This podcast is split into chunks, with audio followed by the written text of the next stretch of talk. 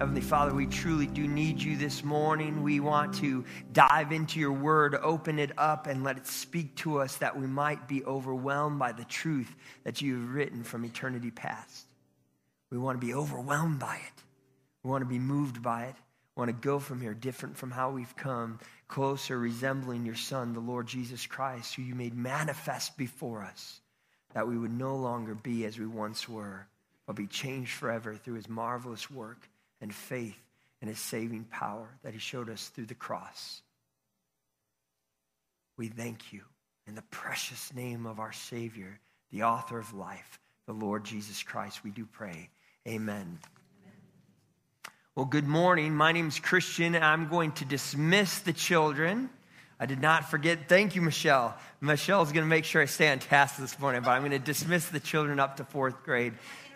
No, don't interrupt the flow when the flow's going.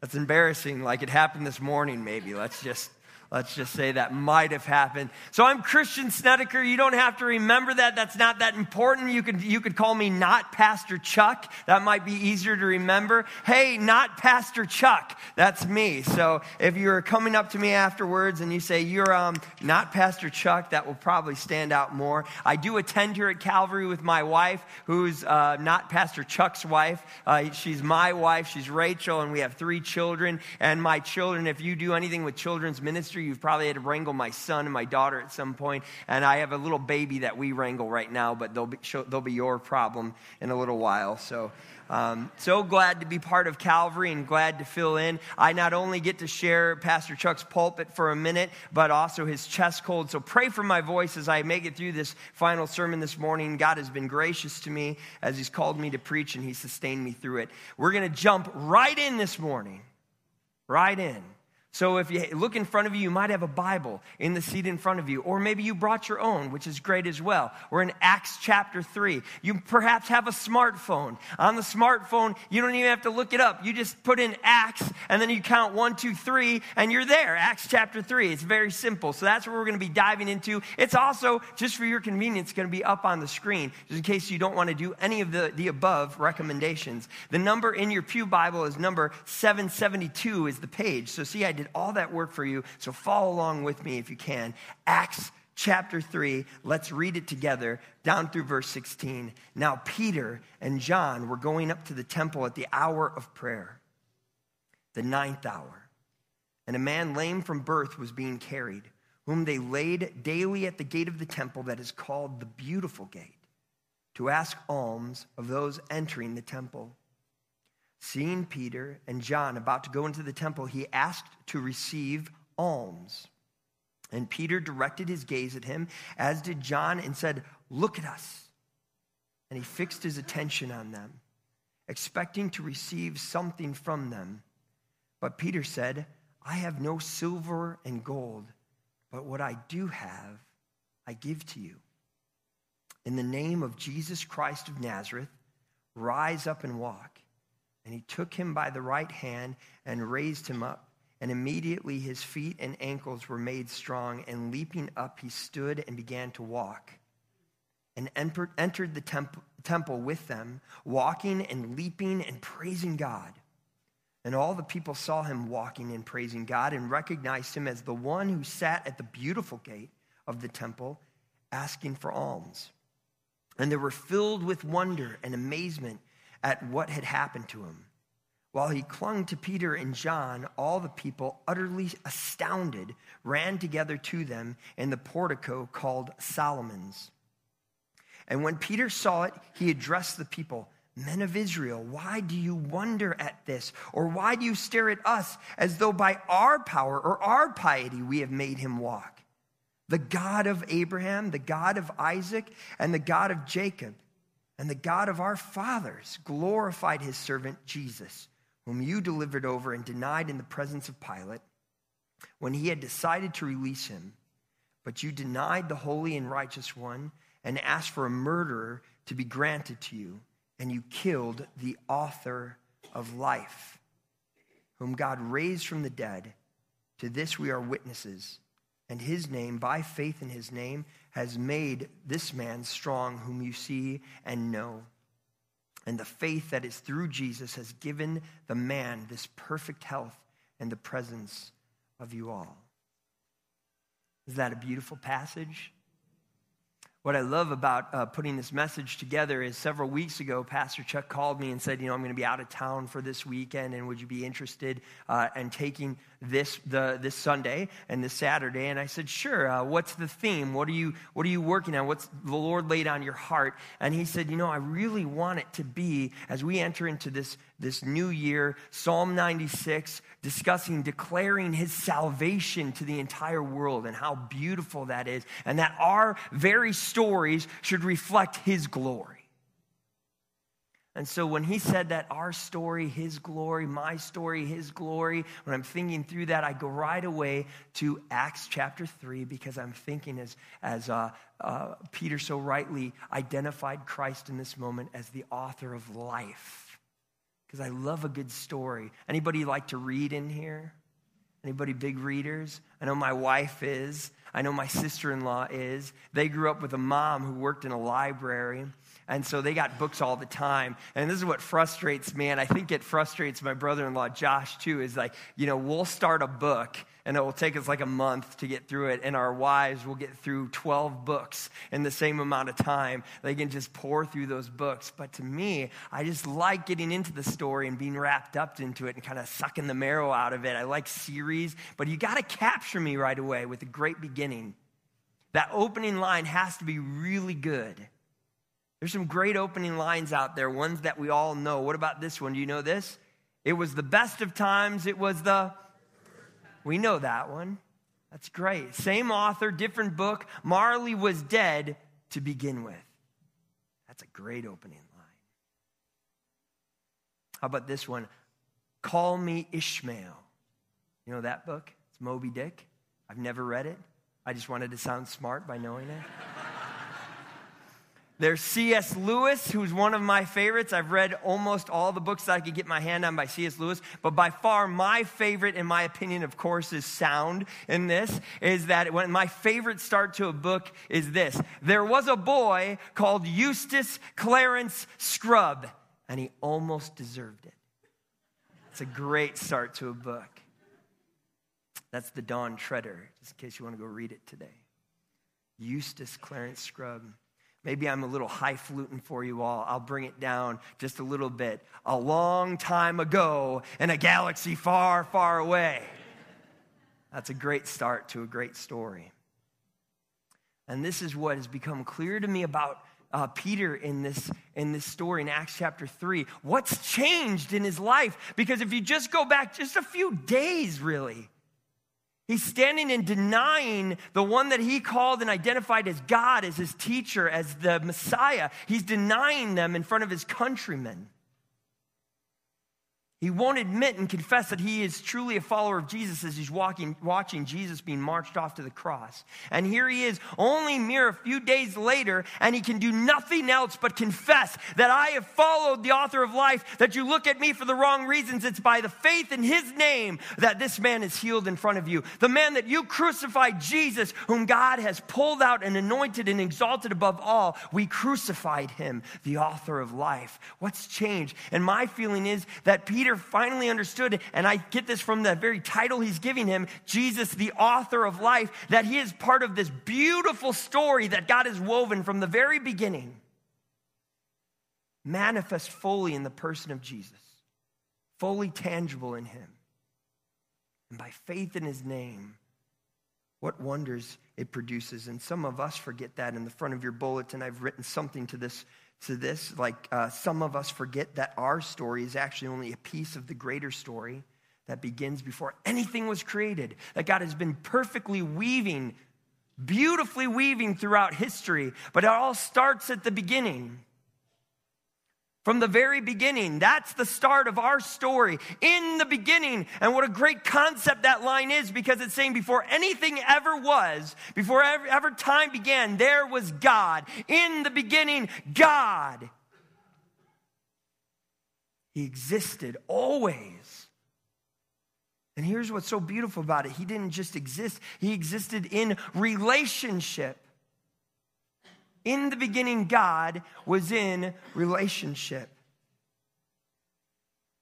He wasn't alone. He's one God re- revealed to us in three persons. Colossians 1 15 through 17 tells us this All things were created through him, that is Jesus the Son, and for him. The Son always existed. Hebrews 1 tells us that the Father and Son always existed together. He was not created. Above all creation stood Jesus. Revelations 3:14 tells us that Jesus was the witness of all creation. What a wonderful title that is. But they didn't just coexist. No, they loved each other. There was a deep, loving, committed, infinitely intimate oneness between them. I love how Proverbs 8 tells us it's revealing wisdom, the wisdom it took to create. But before anything was created, here was the wisdom personified in the Son. And it says that before anything was created, that God the Father's full delight was in the Son, the wisdom of Jesus Christ. They were fully delighted in each other. So last night we sang a song, a hymn that I grew up singing, and it has lyrics that talk about if we could draw up all the water of the oceans of this world, and they were but ink to write the story, and we could take every stalk of grass and make quills out of them and write across scrolls as big as the sky, we could never exhaust telling the story of God's love. It is so infinitely great. And what I want you to know about that, that infinitely great love pre existed any of us, any of creation. It was already there. So in Acts chapter 17, it says God created, but what did he need out of creation? He needed nothing which is a marvelous distinction between us and other people who say they believe in one God but don't believe in a Trinity. This idea of community and relationship and deep, infinitely intimate love that existed beforehand. Do you know in other faiths that, that believe in a monolithic God that they believe that only that God could experience love by creating? By having creation. He could only experience community and relationship by creating. That God is a God dependent on his creation, not our God. No, our God had a love worth writing about across the skies before the skies were even created. In the beginning, God was in relationship. Yet, he lacked nothing and yet still chose to create. And so he spoke. And why did he create? Because out of that love, what bubbled up over out of that glory and love that, that was wonderful before the world began, he spoke into being.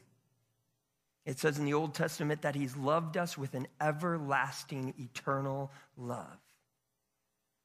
And out of that love, he created us. And so, what did he do? In the beginning, God created the heavens and the earth and the skies and the waters, and he separated the waters, and he created order, all things reflecting him, and he created grass and vegetation and animals, all things that spoke and whispered his name and his creation. They all said something about him, but only one, only one pinnacle of his creation bore his image. And we can see in Genesis chapter 1, it says, Let us the community, the relationship, let us make man in our image. That he might enjoy our love and our glory. Let us create out of that love and glory that he might enjoy our love and our glory. That they might be reflections of that. What does it mean to bear the image of God?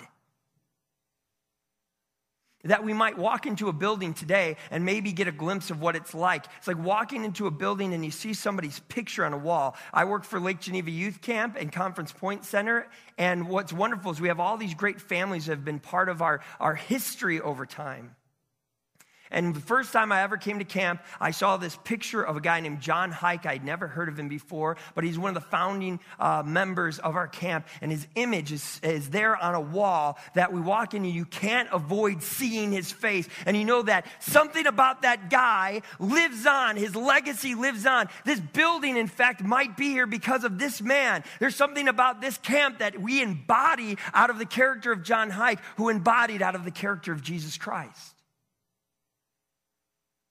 The building was an image bearer of him.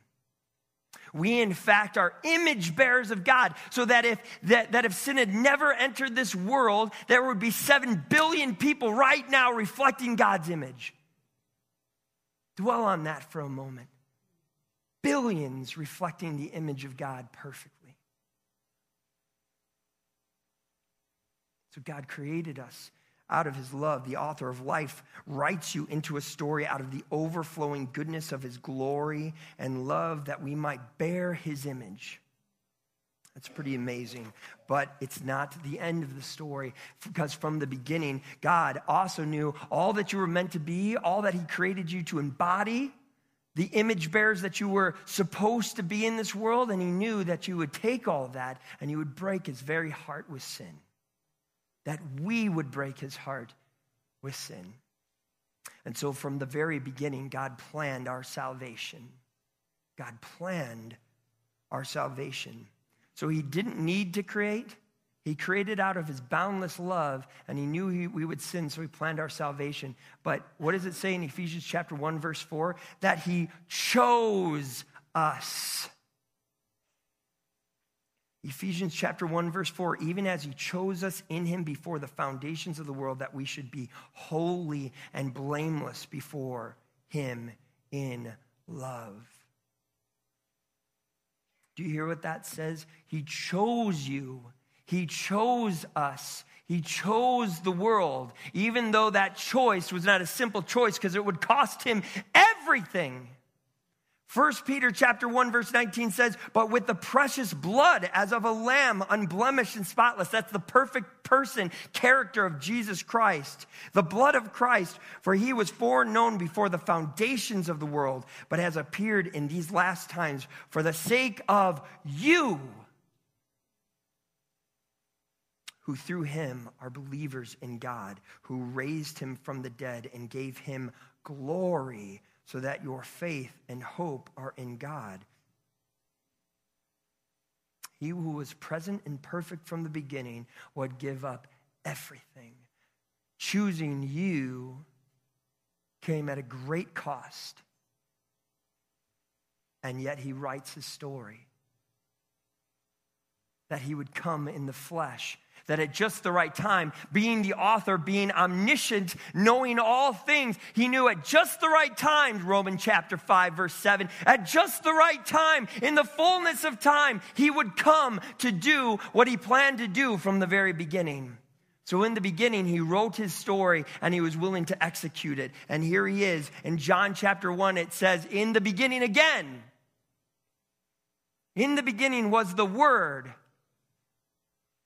and the Word was with God, and the Word was God, and the Word became flesh and dwelt among us. At some point, all his plans had to actually manifest themselves, and they do. And the fact that he, the person who created us to bear his image actually came and took on our image, that he could take our place and he could show us something wonderful, a moral, wonderful life, a life worth emulating the word being the full expression of God. It wasn't one word, it was everything you want to know about God who has been invisible to this point. He's making tangible now, He's making it personified in front of you, a person for you to connect with so that you might know what He's like. And how he dwelt among us in perfection, and he understood our weaknesses completely, and he challenged our self righteousness, and he shared our burdens, and he wept over our sins, and he humiliated himself.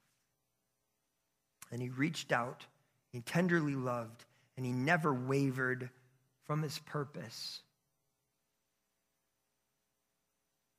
Because the time had come for him not to just take on flesh. It didn't just end there. He wasn't just there to be a model of lifestyle for us. He was there to, in fact, go to the cross for us to fulfill his purpose. The time had come to realize his purpose. And as he's drawing away from his public ministry, he's done all these public miracles up until John chapter 12, and he starts to pull away and become more intimate with his disciples. And he's preparing them for him not being there anymore.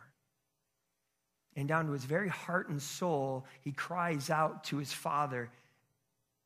And he has one of the most beautiful interactions that we should reflect upon. Now, my very soul has become troubled. And what shall I say, Father? Save me from this hour? But for this purpose I came to this hour. Father, glorify your name. Then a voice came out of heaven I have both glorified it and I will glorify it again. He came for this purpose that the glory that was there from the beginning, that the author of life had from the beginning, might be known and restored, even though our sin had marred it and made it confused, that it might be said again, that through his love and through his glory would be recognized in the fullness of the cross that we might be reconciled to him, and that God would, in fact, be glorified. This is a true statement above all statements, Paul says. This is an axiom above all things you've ever heard that the reason Christ came and Christ died on the cross was to save sinners. So when we come down to John 17 and he's really close to going to the cross, he does this one last amazing act he allows us into what intimate love he had with his father from the beginning. And we get this beautiful picture that if it wasn't spoken out loud, if John wasn't able to record this chapter, it would have been a great detriment to us because we would have never seen how intimately close they truly were. And he comes to his father and he's bowing before him. And we get to hear what it's like, what's that communion like. And he talks about how, how unified they were from the very beginning, how glorified Jesus was from the beginning, how close close and perfectly intimate they were from the beginning. And you know what he says? He wants all of us to experience that. John chapter 17, verse 3 says, that they might know you. That they might know you, the one true God, and Jesus Christ, whom you have sent. That is eternal life. That is life fully, forever, what they were created for. That they may know you, the one true God, and Jesus Christ, whom you have sent. And Jesus only asked one thing for himself in that prayer glorify your servant, that I might turn around and glorify you, Father. That they might know your love and that they might know our glory from the very beginning. And the last thing he prays, which is really interesting, is for our unity, for our oneness to reflect his oneness but also, he does not pray that we would be removed from this world. And I want you to note that for a few more minutes.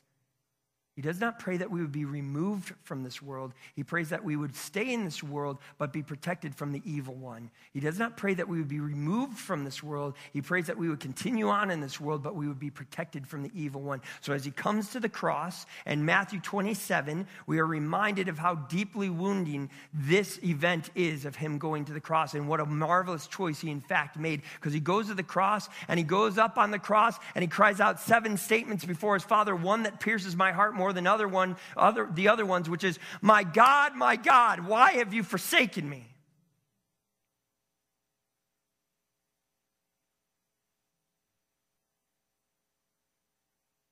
My God, Daddy, Daddy, why have you forsaken me?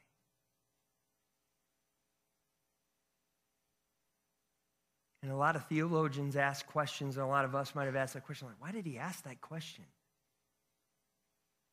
I ask a different question What's the answer? What's the answer to that question? My God, my God, why? What is the answer to that question? You are the answer to that question. We are the answer to that question. By his love and for his glory, he has given us new life that we may know him, the one true God, and Jesus Christ, whom he has sent.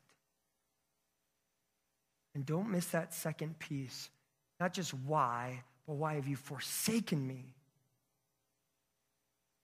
Do you understand? Do you see where we started? We started all the way back at the beginning where there was perfect, intimate, infinite love.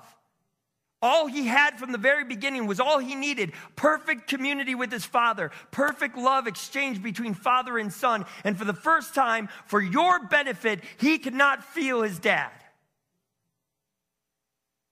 He gave that for you. So when we talk about the value of life this morning, and thank you, Glenn, again for bringing that, that wonderful declaration that life truly does have value and value was given to us in the very creative mind of God before anything was created, but it was made most clear through his willingness to give his very life for you and feel that very separation from the love and tangible closeness of his Father that he had known from the very beginning. That's how much your life is worth. That's how much he wants you part of his story. That is what he wrote from the beginning. But the story isn't over yet. But the story isn't over yet. He did not pray that you'd be removed from this world, but that you would stay in this world and be protected from the evil one, because now you've been restored to do what you were meant to from the beginning. That you would know and enjoy his love, and that you would go and reflect his glory. That we would enjoy fully his love, and that we would go and reflect his glory. We've been restored. How can we hear about a love that would give up that much and be idle with what God has given us? When He has called us to be active, to go forward from this place, to be members of this world, both here in Walworth County and all over the globe. And opportunities keep knocking at your door. Pastor Dave just came up and told you about Pathways, a chance to hear about what's going on in the global missions. I want you to take note as Michelle comes up with the band that uh, uh, I think most of the band is in high school or younger. That's beautiful because these kids said, I know I'm part of a story and I'm going to answer the call of God. So as they come up, note that there's no excuse for you. If you know this truth, that your story, my story, should reflect, in fact, His glory that we declare his salvation, that Walworth County is never the same when we leave this building. And it doesn't take getting involved in a direct ministry. You can be a carpenter, an electrician. I've seen all these people. I was in banking for 13 years, and when I left, they said, We know we can rise because of faith, that you left us a legacy of faith. And I take that with me as I told these people about Jesus as I was a banker what God has called you to, do you feel privileged in what you've been called to to declare His glory through the story that you're part of and in the place that God has you? That takes out a lot of complaining, doesn't it? That keeps us focused. This is only for but a time, but His glory and His love we live out for eternity. Let's sing and praise together.